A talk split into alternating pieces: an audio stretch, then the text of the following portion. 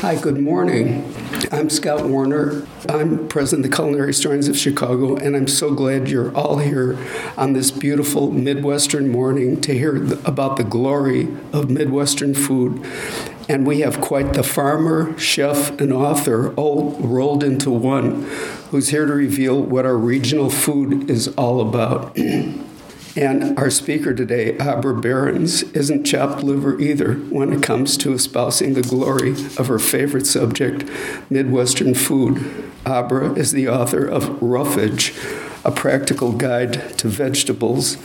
And I, I, borrowed a copy to show you. I haven't paid for it yet, so I don't want to walk out without paying for it.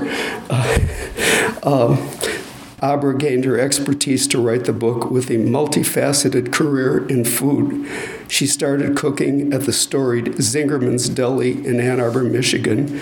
She then went on to train in the garden focused kitchen at Ballymaloe Cookery School in Ireland.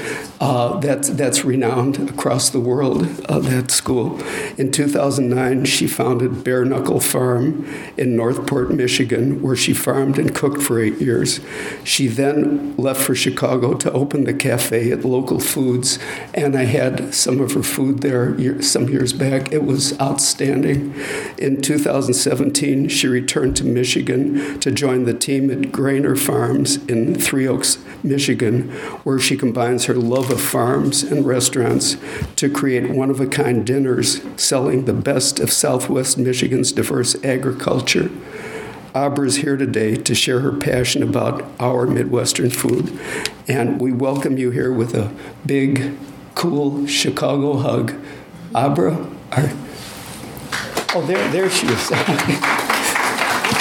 oh. Well, thank you so much for having me. Um, I have been a fan of the culinary historians since learning about it when I worked at Zingerman's Deli back in Ann Arbor, and so it's really a treat to be here and to get to talk to all of you. So thank you for having me. Um, Scott gave a really wonderful introduction um, to to kind of continue that. Um, I started uh, cooking really on a little bit of a lark. I had uh, gotten into the University of Michigan in Ann Arbor, was in school there, and then um, needed a job. And the only place I had really heard of was Zingerman's Deli, and not because it was this legendary food uh, and and ethos driven business, but because a friend of my sister's boyfriend had worked there ten years beforehand, and so I thought, well, I don't know, he liked it, so maybe I'll try working there.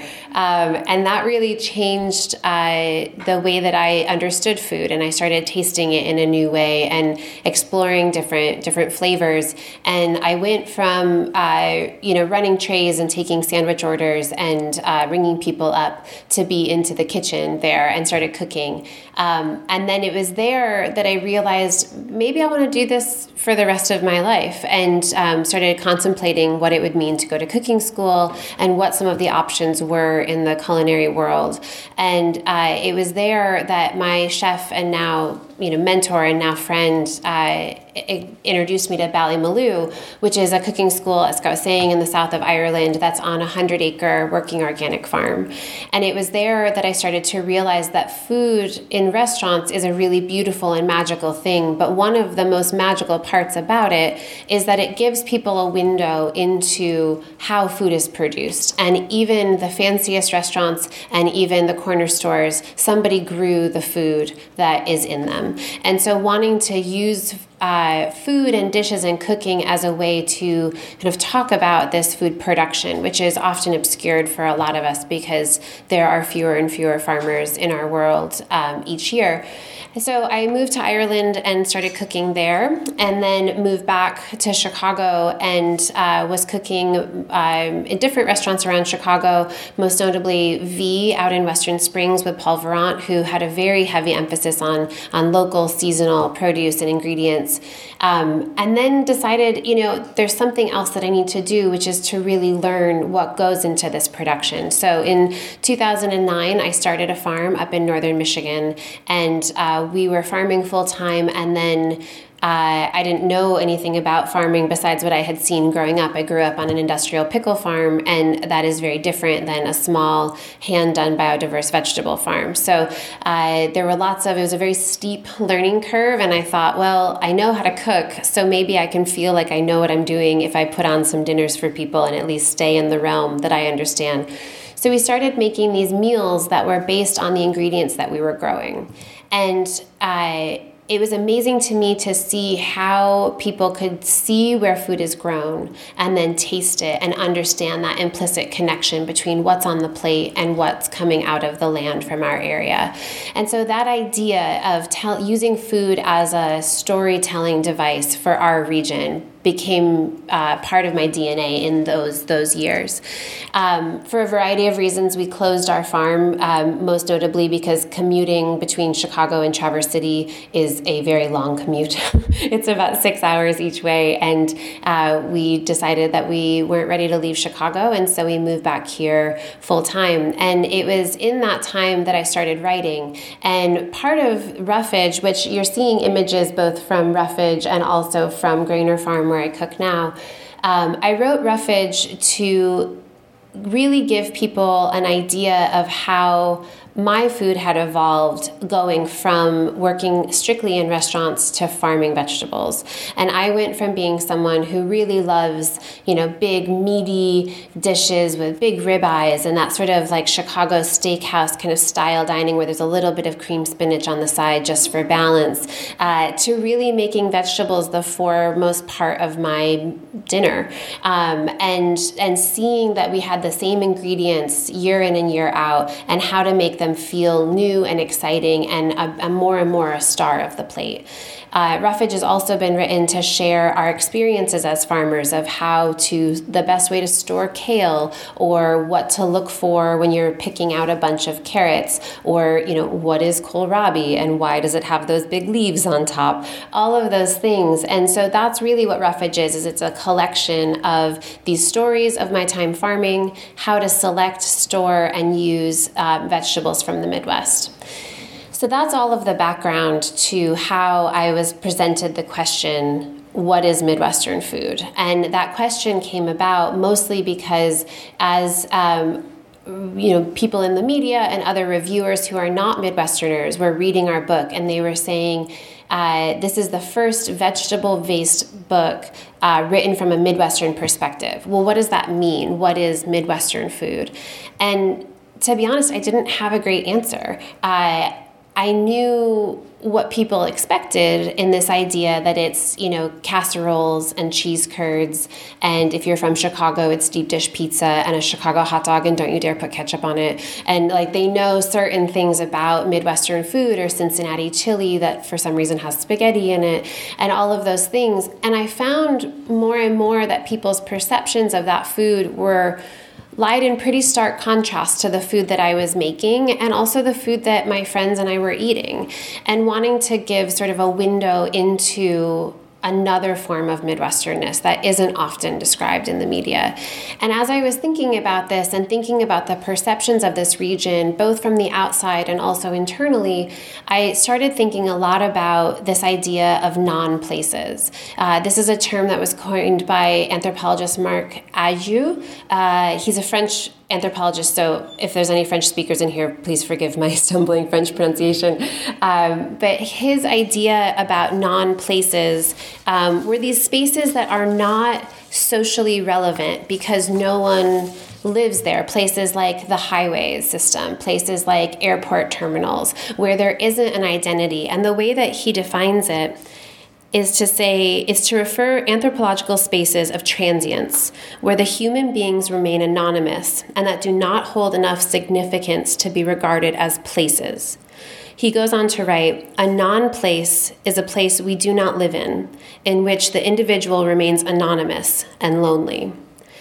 And I realized that for so much of the country, the Midwest, as a blanket statement, is seen that way. Um, we both are independent in our way that is we are a part of all of the country and also not tied to some of these other regions that have more identity associated with them. In some ways, I think that our ubiquity is both our greatest strength and our greatest weakness. And that in the vacuum of not having more Midwestern voices in national media, uh, our story is being told for us in a lot of ways, and it allows for some of those um, expectations to be fulfilled. And so, the more I thought about that, the more I thought about um, the ways that, for example, I was thinking about this at the same time that I learned that national news anchors are often trained to speak with a northern Midwestern accent so that they seem both completely familiar and also of all places or almost of no place at all, and how our food links to that. And so I realized that what I want the answer to what is Midwestern food to be is it's the food that is produced of this the people of this region. And that sounds like a cheeky sort of non-answer. It's like defining the the question with its own definition, but I really mean it sincerely. I I think that the way that we describe what is Midwestern food is by telling the stories of the people that produce it. And for me, that ties really tightly with the idea that the only reason that food is important, besides the nutrients we derive from it, is because of the people that create it. And that that is a very diverse group. And so when I think about what Midwestern food is to me, it is tied to the agriculture of this region. And I'm originally from Michigan. I now live in Michigan. Michigan is the second most agriculturally diverse state in the nation after California, which is surprising to a lot of people. Um, I think that when people think about Midwestern agriculture, they often think either of an antiquated old McDonald with his red barn, two cows, four pigs, eight chickens, uh, and a song. Or they think about uh, a large scale farmer that's planting corn and soy in rotation, grasping at an industry that is dying. And I don't find that to be true. I find that, at least in Michigan and in other parts specifically tied to the Great Lakes, we have such a diverse agricultural offering. Um, everything from fruits to grains, vegetables, dairy, meat production. Uh, we're getting into oil production, all of those things. And that to say that one farm looks exactly like another is undermining the diversity that we have under this seemingly placid, universal sort of archetype of a Midwesterner. Um, in addition to that, I also feel like it's the people who are producing and cooking this food. And so when I think about Chicago specifically, I think about uh, people you know, who are doing those um, those very classic the the deep dish pizzas, the steakhouses. Yes, that is a part of our history because Chicago had a huge part in the meat industry um, because of the way that the railroads were situated and our access to the plain states and the meat that was produced there. But it is also the people who moved here. It is people like Stephanie Hart from Brown Sugar Bakery on 75th Street, who is famous for her German baking, her her German chocolate cake uh, she is a product of the black migration from the South and carries with her the history of her Southern ancestors and the people who were from West Africa who came before her. That is as much Midwestern food, but to define it as German influence because there were German immigrants alone is, I think, missing the point. I also think that there is as much to be said for Ch- uh, Kelly Cheng, who runs Sun Wah Bakery or Sun Wah Restaurant up on Broadway, who's a second generation Chinese immigrant and making the famous roast duck that they have at their place. I think that all of those things are Midwestern food in the same breath that I think that Grant Achatz has really defined Midwestern food for uh, for the entire world, and it goes beyond the fancy meal alone. I think that to celebrate that diversity and the stories of these people is what I hope to achieve out of understanding what Midwestern food is. I also think it's important to have these conversations because no one else is going to have them for us. And that by seeking out these different voices and celebrating them, we're challenging some of the narrative about our region that has been ever prominent. Um, in the last several election cycles, and as our, our, country evolves from being mostly in cities to having a back to the land movement that's starting to gain force again. And that I think by being interested in food and in the people that produce it, you have the ability to divine these decisions and these like choices that we make as Midwesterners and as food eaters. So that is my answer to uh, what is Midwestern food. And I am curious to know what you all think Midwestern food is or how you would define it. Um, so I think we were going to talk about opening it up to a question and answer session. Is that, can we do that? I, I mean, that is the sort of general arc of, of what I wanted to say is that um, Midwestern food is really about the people that create it, um, but also why that's important. And, and I'd love to know what you all think about that and, and what you would like to, to talk about next. Uh, so after being in Chicago and working at local foods, I really desperately missed that connection of being able to cook from a garden specifically. Um, and so, right now, what we do at Granor Farm is a biodiverse vegetable farm that also has a small grain program, and that's our primary business. Is that we are a vegetable farm, uh, and then we do. I host tasting menu dinners at our farm. Uh, so every menu is about six courses. You come, arrive, do a tour of the farm, and then land in our farmhouse where we put on these coursed menus that are representative of what we're growing growing at a particular moment in time. Um, and so each menu is different. It's based all around what we do, and then also the meat and dairy from our neighbors.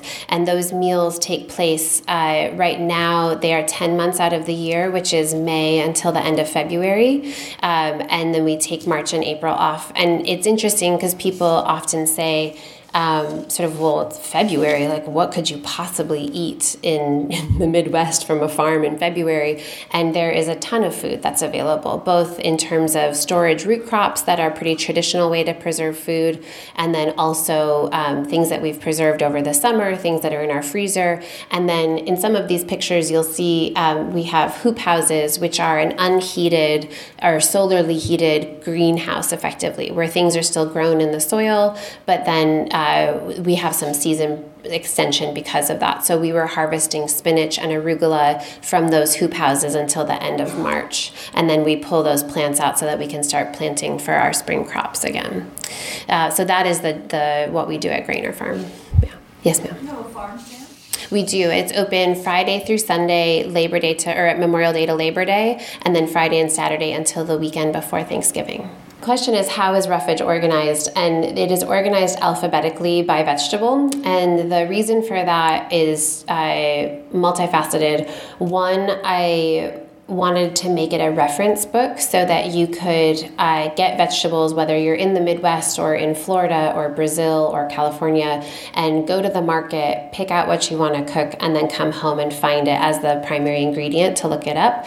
But then also, the, the secondary part of that is to make the idea of market shopping more appealing. So, going to the store or to the market without a grocery list and choosing the ingredient that you want to that looks good to you and then coming home and cooking it, as opposed to creating a dish um, kind of out of thin air and then seeking out the ingredients to make it. So the the question is, what is the process for writing a cookbook? Uh, it started for me. I started writing a food column in northern Michigan uh, five years ago, and that column was based on the ingredients that we were growing at our farm. So it opened with an introductory essay about the ingredient, and then had several recipes on how to prepare it. And uh, from there, it was kind of taking those columns and expanding it and doing a deeper dive on each ingredient for me, one of the big ways that farming changed the way that I cook is by um, realizing we have sort of a limited number of, of things that we were growing each year and in each season. And so wanting to make it feel new and exciting each time, but also accessible. So that for me, I always kind of liken the book to being an NCAA bracket in reverse, uh, where you start with the winner, which is the ingredient, and then it's broken out by preparation techniques. So for asparagus, uh, roasted, raw, and grilled as three different ways to prepare it and then there's a recipe for each preparation technique and then three variations. So the idea being that you can take the same ingredient, apply the same preparation technique, and then just change the flavor accents that are going with it and make an entirely different meal. So if you were to say, um, like here's a carrot salad from the raw section of the carrot chapter. That salad is uh, ribbons of carrot dressed with a lemony vinaigrette drizzled with yogurt, pistachios, and pickled golden raisins. But you could take those same carrots prepared the same way and put them with something like a um, like pecans and cheddar cheese and parsley, or you could put them with something like smoked whitefish and a caraway seed vinaigrette and sour cream and have it be very Eastern European, or you could dress it with za'atar and um, cherry tomatoes and make something that's more evocative of uh, the Middle East or Mediterranean cuisine.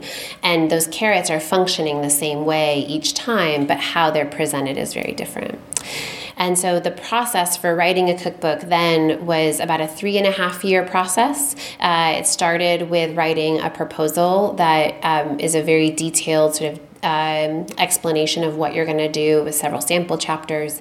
And then it was purchased by Chronicle, who's the publisher, um, in the spring of 2017. I had about eight months to write the book, and then it was delivered to Chronicle for editing. And in that year between the delivery of the manuscript and the publication, we did the photo shoots, which you can see the final one is here. Um, we did like a group um, sort of picnic kind of shot um, the photo shoots and the illustrations were all created in that year, and then it all kind of gets zipped up into one one big thing and, and printed. I think so. The question was: Is it was it stressful to create the book? I I don't. I feel like our culture needs a. Um,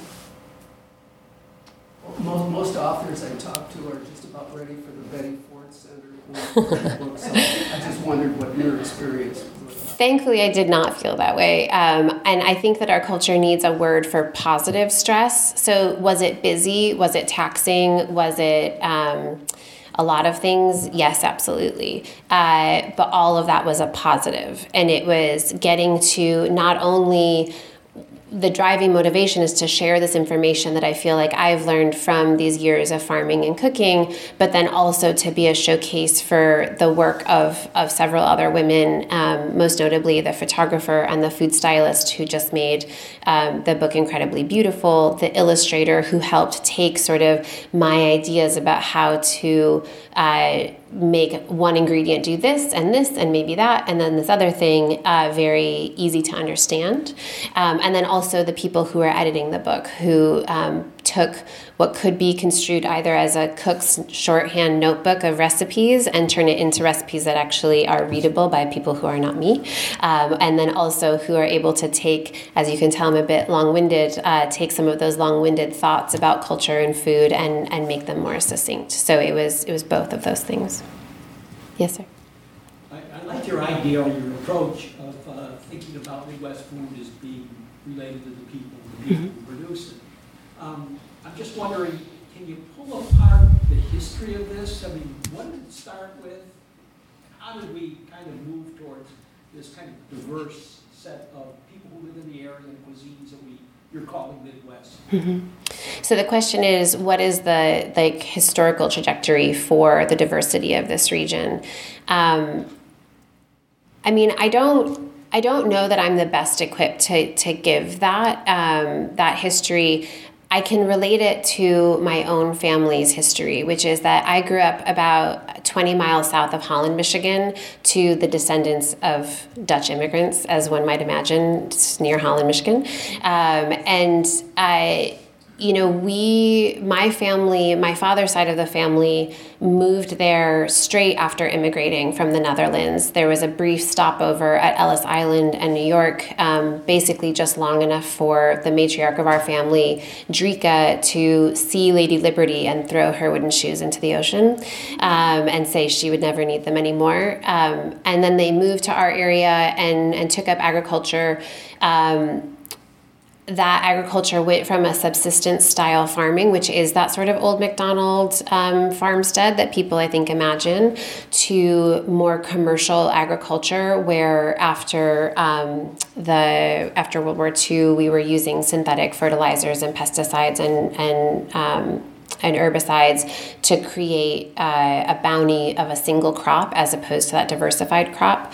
And now I think that that is transitioning back to a slightly more diversified market where my cousins who now farm our land are moving. They went from pickles, which is what I grew up being a part of, uh, to corn and soy with stops at potatoes, turnips, and radishes along the way. Um, and now that the market for corn and soy is not what it used to be, uh, they are looking both at black beans as a as an option. They also grow a non-GMO soy that is mostly for sale to the Japanese market, um, and then starting to look at organic farming. And for me, uh, I have a, a certain smugness about that with my cousin Matt because he used to make fun of me for our organic farm because it wasn't going to feed the world. And now he's looking at transitioning his large scale grain operation into organics because there's a better price market for it. And I think that's a positive. Um, and so that's the history of that, of my father's side of my family. For my mom's side, uh, she was also the descendants of, of Western European immigrants, um, but not, she was German, Scottish, and a bit Irish, um, and grew up in Bloomington, Illinois, um, and then moved to California. Both my parents lived in California for a while and then moved back. Um, and so I think that there's also that history of the Midwest right now of people moving away, having experiences elsewhere, and then returning, whether it's to be closer to their families, whether it's financial obligations, whether it's because they truly love this region. There's a whole litany of, of, of rationale. Um, and then using those experiences from elsewhere to shape sort of a modern sense of it. As far as other cultures immigrating, again, I'm not the expert on that, um, but what I'm seeing is um, things like you know the there's a huge Somali population in Minnesota and if that comes from my understanding is that that comes from the activity of the church uh, Lutheran church in Minnesota providing um, places for Somali refugees and that that population has really grown. Um, I think that that's also true in um, parts of Wisconsin with, and Minnesota with the Hmong population. Uh, and then I think Chicago is its own world for that. Um, and that is you know people coming to a big city and finding a place to work and, and different cultures. I mean, I think that you know, Pilsen has one of the largest uh, Mexican populations outside of the country of Mexico. And so are tacos from Jalisco part of Midwestern food? I think absolutely. Um, and that's where I think that it's important, you know, as we talk about monocultures in agriculture, I also think it's important to talk about nothing as a monolith in our cultures too, and that there's a uh, that kind of idea of what the Midwest is versus what it actually is, and most people are very surprised to realize that there's a huge um, uh, Chaldean and Arabic population in Dearborn, Michigan, and then the, you know the different communities of color that are are throughout the Midwest. Yes, ma'am. What's in season now at your farm, and what kind of recipes are you making for, like, let's say this month's tasting that you offer? Yeah. So the question is what's in season right now on our farm, and it is uh, June 8th, just for posterity's sake. Uh, so right now we have a lot of greens. Uh, it's a lot of spring greens. That idea of a spring green salad mix that's sort of just used as a descriptor now is actually rooted in the fact that we grow a lot of greens in the spring, and they tend to be the smaller heads because they're the first growth. So we have a ton of salad mix. We have a ton of um, spinach and baby kale, uh, pak choi. There's a lot of asparagus right now. It's asparagus season. Um, we have our first flush of uh, snap and shelling peas on our farm. Um, strawberries just came online. Uh, what else do we have? We have some early carrots that were grown in our hoop houses. Um, radishes are very good. A lot of the brassicas, which are things like kale, arugula, radishes, broccoli, cauliflower, stuff like that, they really love cooler weather, um, which I think is also part of why uh, they're very prominent in Midwestern food cultures, is because we have cooler parts of the season. Um, and so the those things do better at the in the springs and in the fall. So we have a lot of those things. And as far as what we're making from them right now, uh, last night we did a dinner that had uh, those carrots roasted in our wood oven with um, over top of a bed of whipped yogurt with um, roasted pistachios, which are not from this region, but I feel comfortable bringing them in because they don't require refrigeration to transport them. Um, so that's the other part of local seasonal is that I think that um, while I wouldn't buy cucumbers and put them on our menu at our farm because A, we grow cucumbers, and so we wouldn't bring in something that we already grow, even if it's not in season, I also think that there's a a lot of responsibility that comes with transporting something that's extremely perishable and very full of water across the country. Whereas something like dried seeds, seeds, nuts, grains, dried fruit, things like that, you're transporting it with less energy intensivity because it doesn't have to be refrigerated. Um, so we do bring in some of those things. Um, but yeah, roasted carrots with yogurt and these za'atar pistachios and pickled cherries, and then a lot of herbs on top. Uh, we also did a course with asparagus that was both uh, roasted and then the very skinny stalks roasted, and then the very fat stalks shaved raw into slivers for some crunch, dressed with a green garlic, mayonnaise, and then some smoked whitefish that's coming from the Straits of Mackinac. Um, and then also a big spinach salad with a bacon vinaigrette and um, hard cooked eggs and sunflower seeds. yeah. Yes, ma'am. So it sounds like your cousins are working the farm you grew up on, is that right? And you had to buy Granor, Granor Farm is yours? And how, what was the process of finding the land? So, uh, yes, my cousins are farming my family's land. Um, I do not own Granor Farm. Granor Farm is owned by a husband and wife team based in Chicago and in New Buffalo, Michigan. They bought the land because um, the owners, Rob Buono and Liz Cicelli, Rob's mom was an early educator in Minnesota who did a lot of work around life cycles and um, sort of hands on early education. And they wanted to start a farm camp for kids. So that was the impetus for our farm. And every year we do three weeks of programming, ages five to 10 year olds, where the kids come in, they are part of our farm and go through the fields and you learn about good bugs and bad bugs, uh, what's a weed, what are the different families of vegetables and how to tell them apart by their seeds or by their looks or by their smells. And then um, they do a lot of arts and crafts around uh, produce, and then um, we do some cooking together. So that was their their trajectory for Granor. And Granor was started in 2009, um, mostly to be this farm camp for kids, and then to also be a hundred member um, community supported agriculture farm. Uh, CSAs or community supported agriculture is a method that was sort of pioneered in the 70s with the initial return to the land movement, where everyone is acknowledging that agriculture is a very uh, risky business, and um, and Tom Cruise isn't really a part of it, so it's sort of you know rough on both sides. Uh, but the and the idea that we needed an entire community to to buy into this system of agriculture. So people buy into our farm in the spring with a cash investment, and then they're paid back in vegetables throughout uh, the season, which is 25 weeks for us. Um, and the idea is that by being diversified, if we lose our entire tomato crop, we still have other ingredients that we can sell, and our farm will be financially viable even if we have a tremendous loss. And that the community part of that is that people are buying into our farm and saying, We will buy your greens even though we really want tomatoes, but we know that you lost it in a hailstorm, and so we're still going to be here to support your farm. Yes, sir. I have a two part question. Mm-hmm do you create all the recipes for the, for the farm, for the dinners? And for a recipe, I follow recipes, I'm not good at creating, but what's the process? How, for creating recipes, what do you, how do you do it? So the question is, uh, do I create all of the recipes for our farm dinners and for the book, and then what's the process for that? The answer is yes.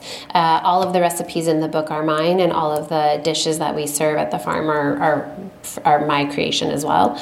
Um, the process for that is for the dinners and for the book, I would say as well, although on a slower pace, is to make a list of everything that's coming out of our farm, any of the ingredients that we have, looking at the different proteins that we have available and um, the different fruits and dairy and things like that.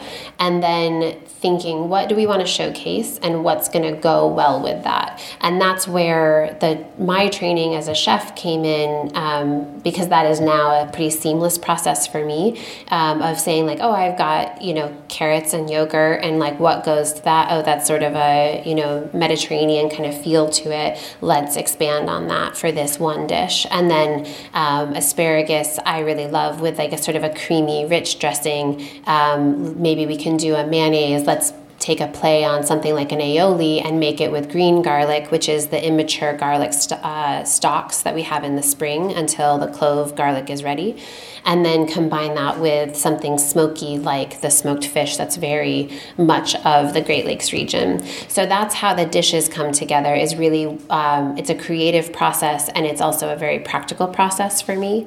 Um, and then that was true too of the book where I wanted it to be a way to best showcase the individual ingredient, but to also give a diversity of options for people so that they could have a window into that process that I've honed over the last last 10 years of cooking.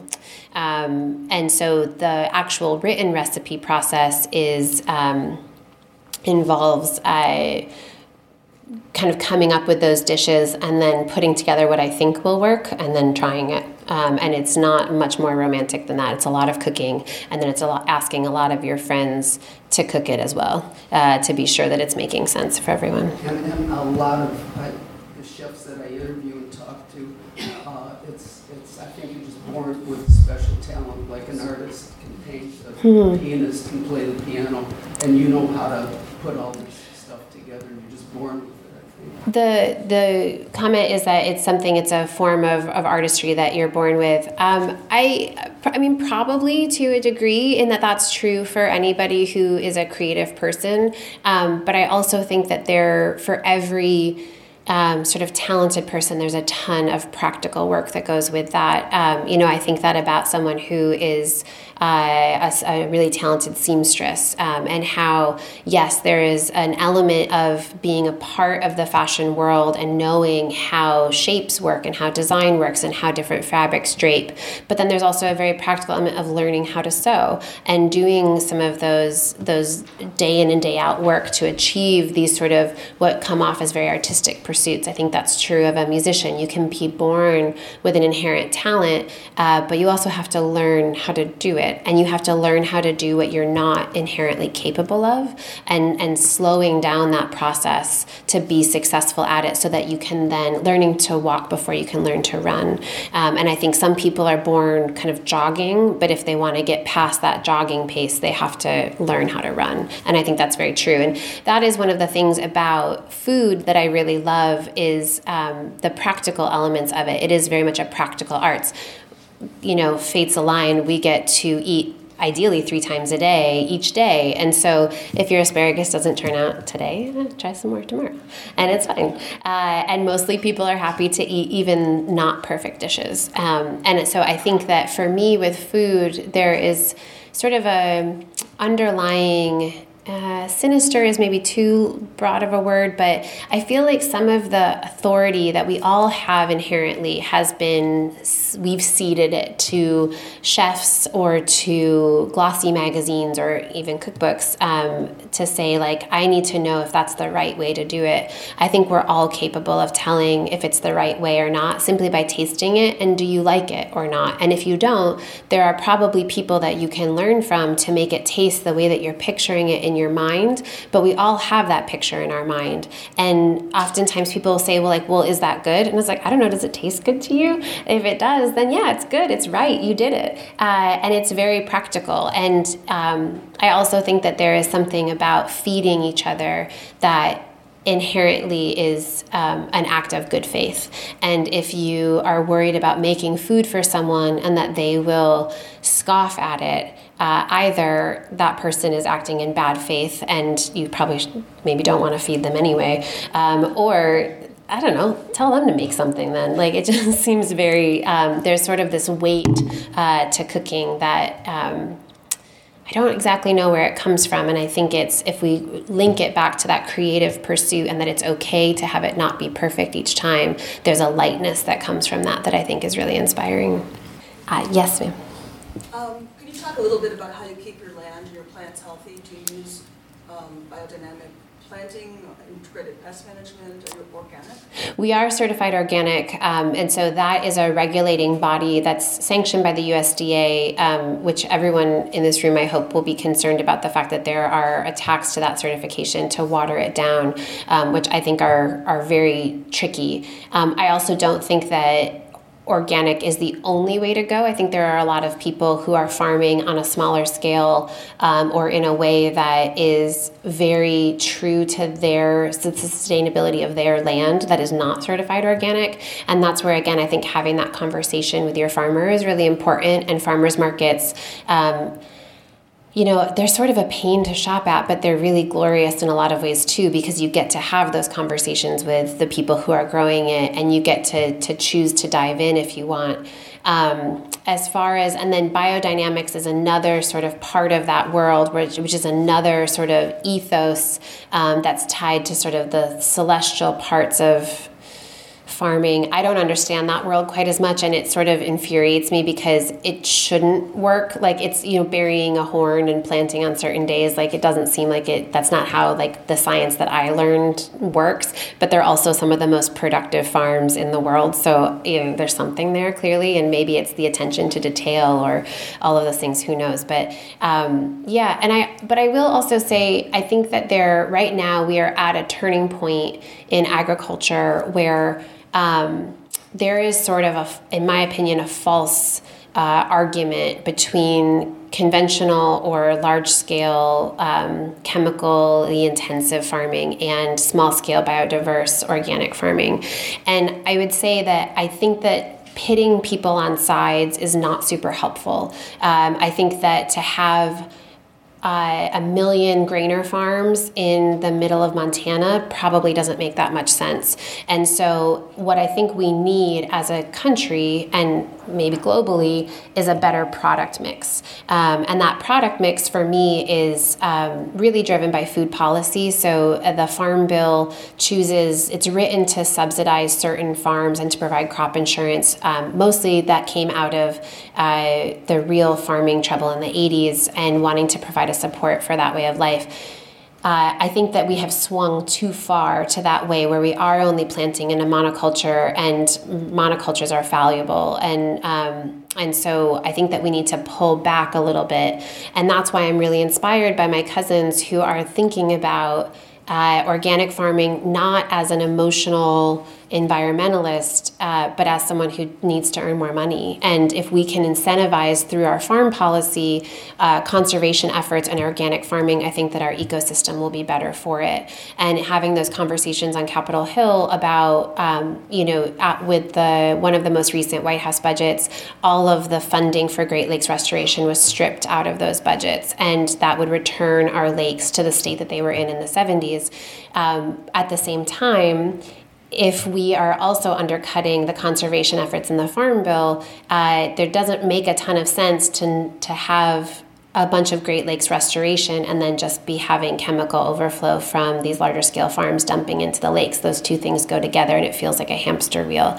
And so, if we could change some of our agricultural practices to support with our tax policy and environmental policy that is beneficial and that also provides farmers a living wage, that feels very exciting to me. That's a very dense policy, like sort of overarching theory of mine, um, but I believe it to be true.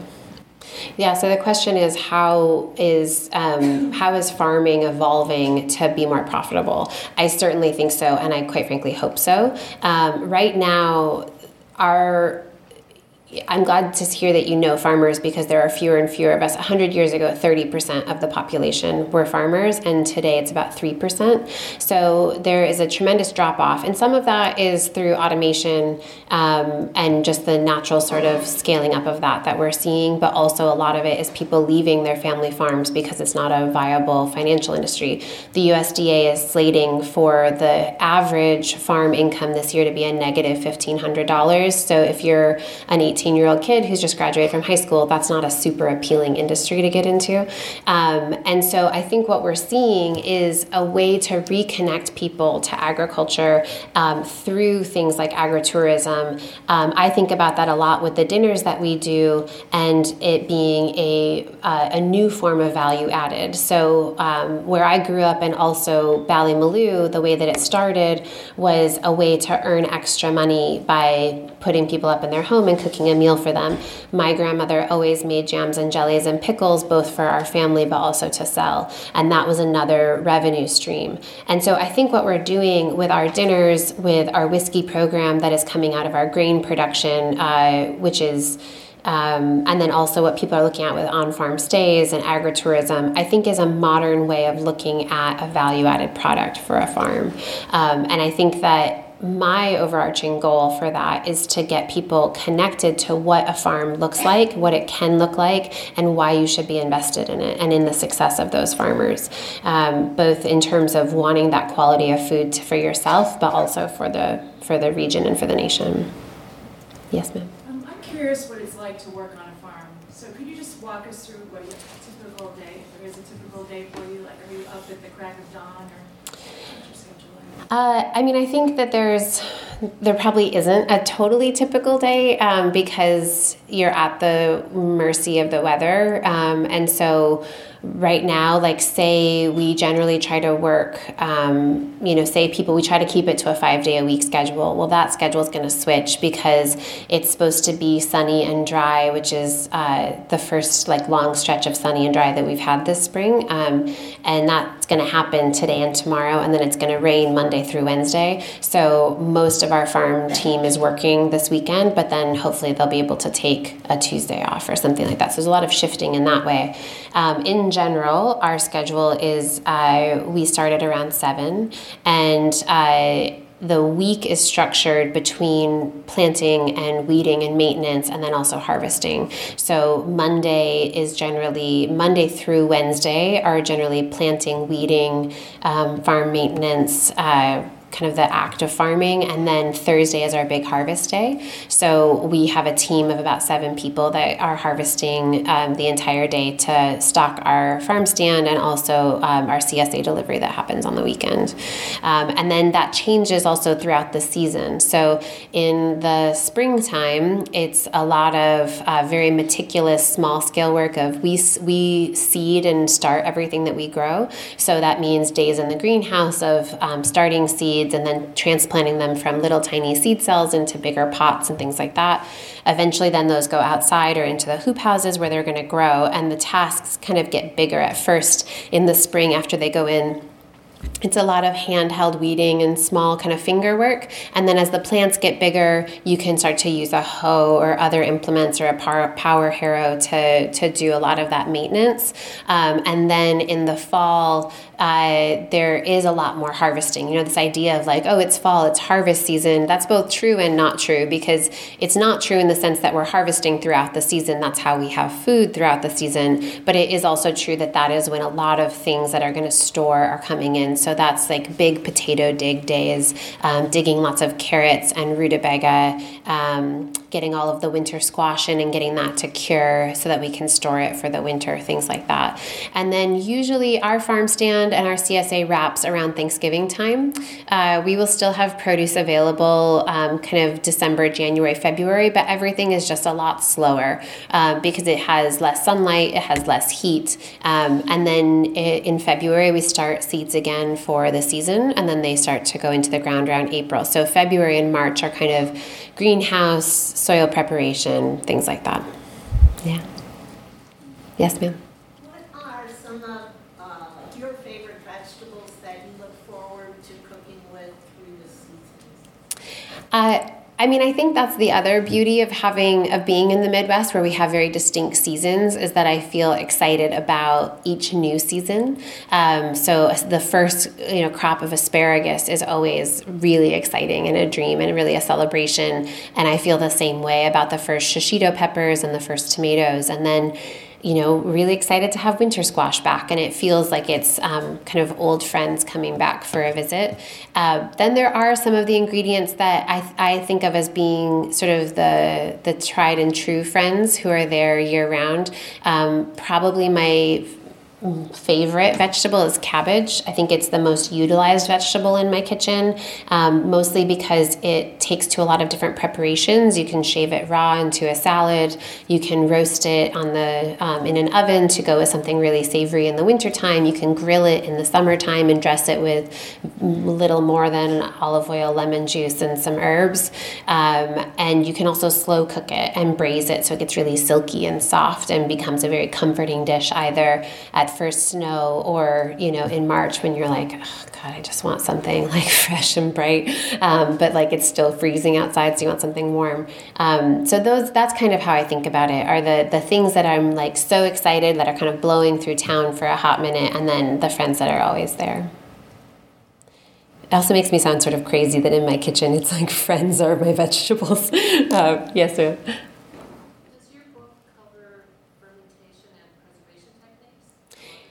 It doesn't dive into that that much. Um, there's a little bit. So the book also the first half is a strong pantry where it talks about different things to stock in your pantry with condiments, and it has a, a passing reference to pickles and kraut and things like that. But that felt like a whole nother book to write, and so I did not get too much into it. There are also places where the recipes are things that I either preserve regularly in the fall or late summer, early fall for winter that freeze really well, um, or that you can make in big batches and freeze. So uh, things like any of the vegetable purees are really good for the freezer, and you can do them in great big batches.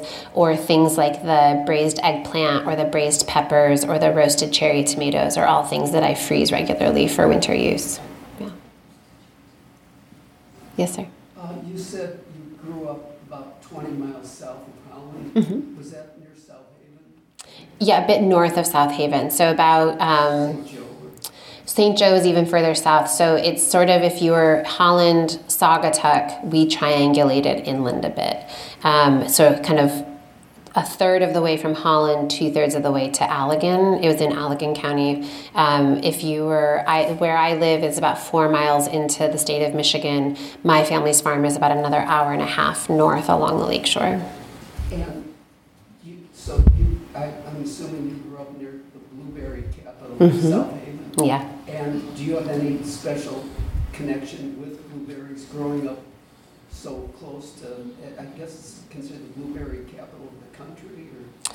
Yeah, I mean, I think that that's that's a big part of, of Michigan food. Is certainly is that uh, fruit and how fruit works into a savory element.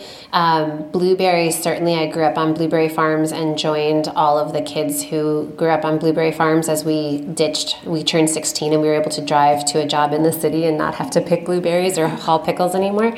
Um, and then I also lived in Traverse City area, which is the cherry capital of the of the nation, um, and so a lot of ways that cherries get worked into cherry barbecue sauce and cherry sausages, which are sometimes good and sometimes not so great. Um, and and then also, you know, there's a whole fruit belt along that western coast of Michigan. So things like apricots, peaches. There's a tremendous grape industry. Um, and getting back to your question about value added, um, you know, a lot of the cherry farmers up in northern Michigan are starting to not see a market for uh, their cherries that are not sold on the fresh fruit market, the ones that are sold as cherry juice or maraschino cherries or cherry pie filling.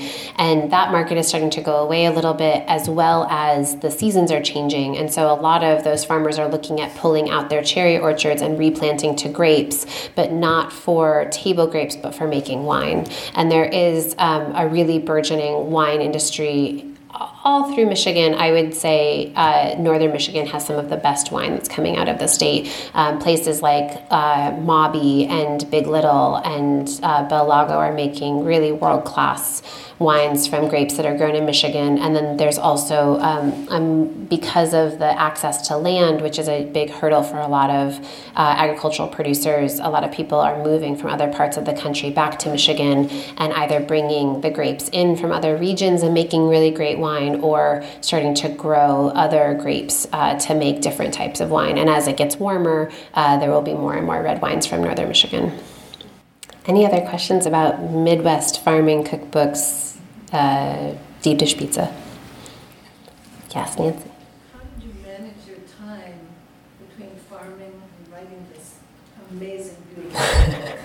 Uh, not that well. the question is, how did I manage my time between farming and writing and cooking? Um, I think it gets back to that idea of stress and uh, whether or not, yes, it was a lot of work, and it was a lot of work that was done uh, late at night or early in the morning. Or um, I wrote a big chunk of that book in December when um, I was privileged enough to have a job that was flexible, so I didn't have to be at work each day, and I wrote a lot of it then. Um, and then in some ways that seems like a lot, but also it was constant sources of inspiration. I wrote most of the chapters as those ingredients were coming into season.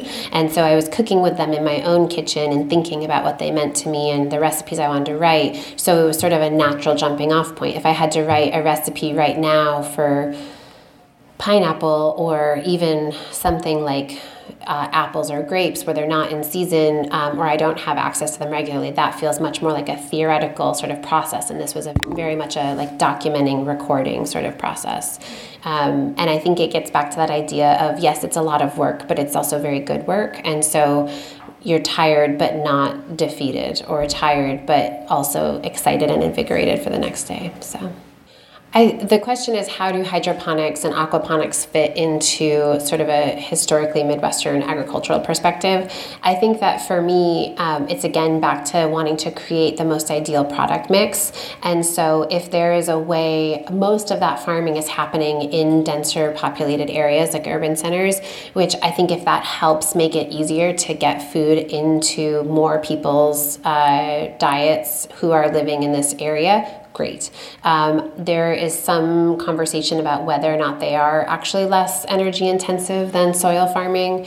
Um, it's certainly true that while it might uptick the energy cost to produce those tomatoes by um, in the wintertime by heating the space and, and running the, the water that the roots are grown in, um, that probably is offset by transporting um, those ingredients from far away, and also then the benefit of having a fully ripe tomato um, that's ripened on the vine as opposed to picked when it's at first blush and then ripened with ethylene gas while it's in transit. Um, I think none of these uh, ideas are black and white, and I think that there has to be space for modern forms of agriculture. I also think we can't have just a backwards looking revolution. Um, we can't go back to everyone being subsistence farmers. We're past that point as a culture. Um, but I also think that if we leave that culture entirely or we forget the lessons learned by it, uh, we lose something too. And so I think that there is a lot to be gained from something like hydroponics or aquaponics. Um, but it's not the only solution. And I think anybody that tells you it is probably wants to sell you something from their hydroponic farm. Any other questions? Uh, thank you. Can you talk about the food for Kathy? Uh, yeah, so Kathy made this beautiful beet pasta salad from the from the book, and that's very exciting. Beautiful. So yeah, so the the three dishes that both Deb and Kathy made uh, as a beet pasta salad, where you take steam roasted beets and puree them and dress pasta with it with pickled golden raisins and poppy seeds, and then Deb also made the roasted potato salad, which I think gets back to that idea of when people think of Midwestern food, think of potato salad. So I knew I wanted to have a potato salad in there, but this is um, a bunch of roasted potatoes with a instead of using um, mayonnaise and hard cooked eggs, it just has the grated hard cooked egg to add richness, garlicky breadcrumbs, and herbs. And then the asparagus salad is the raw asparagus salad, uh, which is just with a, um, I believe it's an anchovy vinaigrette and hard cooked egg, and um, and I think I'm blanking now on what exactly it's in the recipe. Um, but it's what I love about the raw asparagus is that it, it felt as revolutionary to me to eat raw asparagus as eating sushi did for the first time, and that it's these things that you think, oh, you can't, you have to cook that, but you, you don't always. Um, and so being able to taste it, and the first time I tasted raw asparagus was when I was harvesting it at Zingerman's Deli for their menu, and we went out, a team of us, to pick asparagus, um, and my chef uh, just like snapped a piece off and basically like shoved it in my mouth, and I was like, oh, you have to cook that, and it's really dirty, and um, and it was such a delight, and I, that I will never forget that that feeling, and now I do it to all of my cooks. The first time I get Abby Klug's asparagus, which um, she started harvesting, I think three weeks ago, I just like walked around the farm, like shoved it in everybody's mouths. so now for you as well. well, thank you again so much for being here and being interested. It's really uh, this group is a, a really inspiring, um, an inspiring group and inspiring what you all are thinking about and excited about. So thank you for being here and for having me here.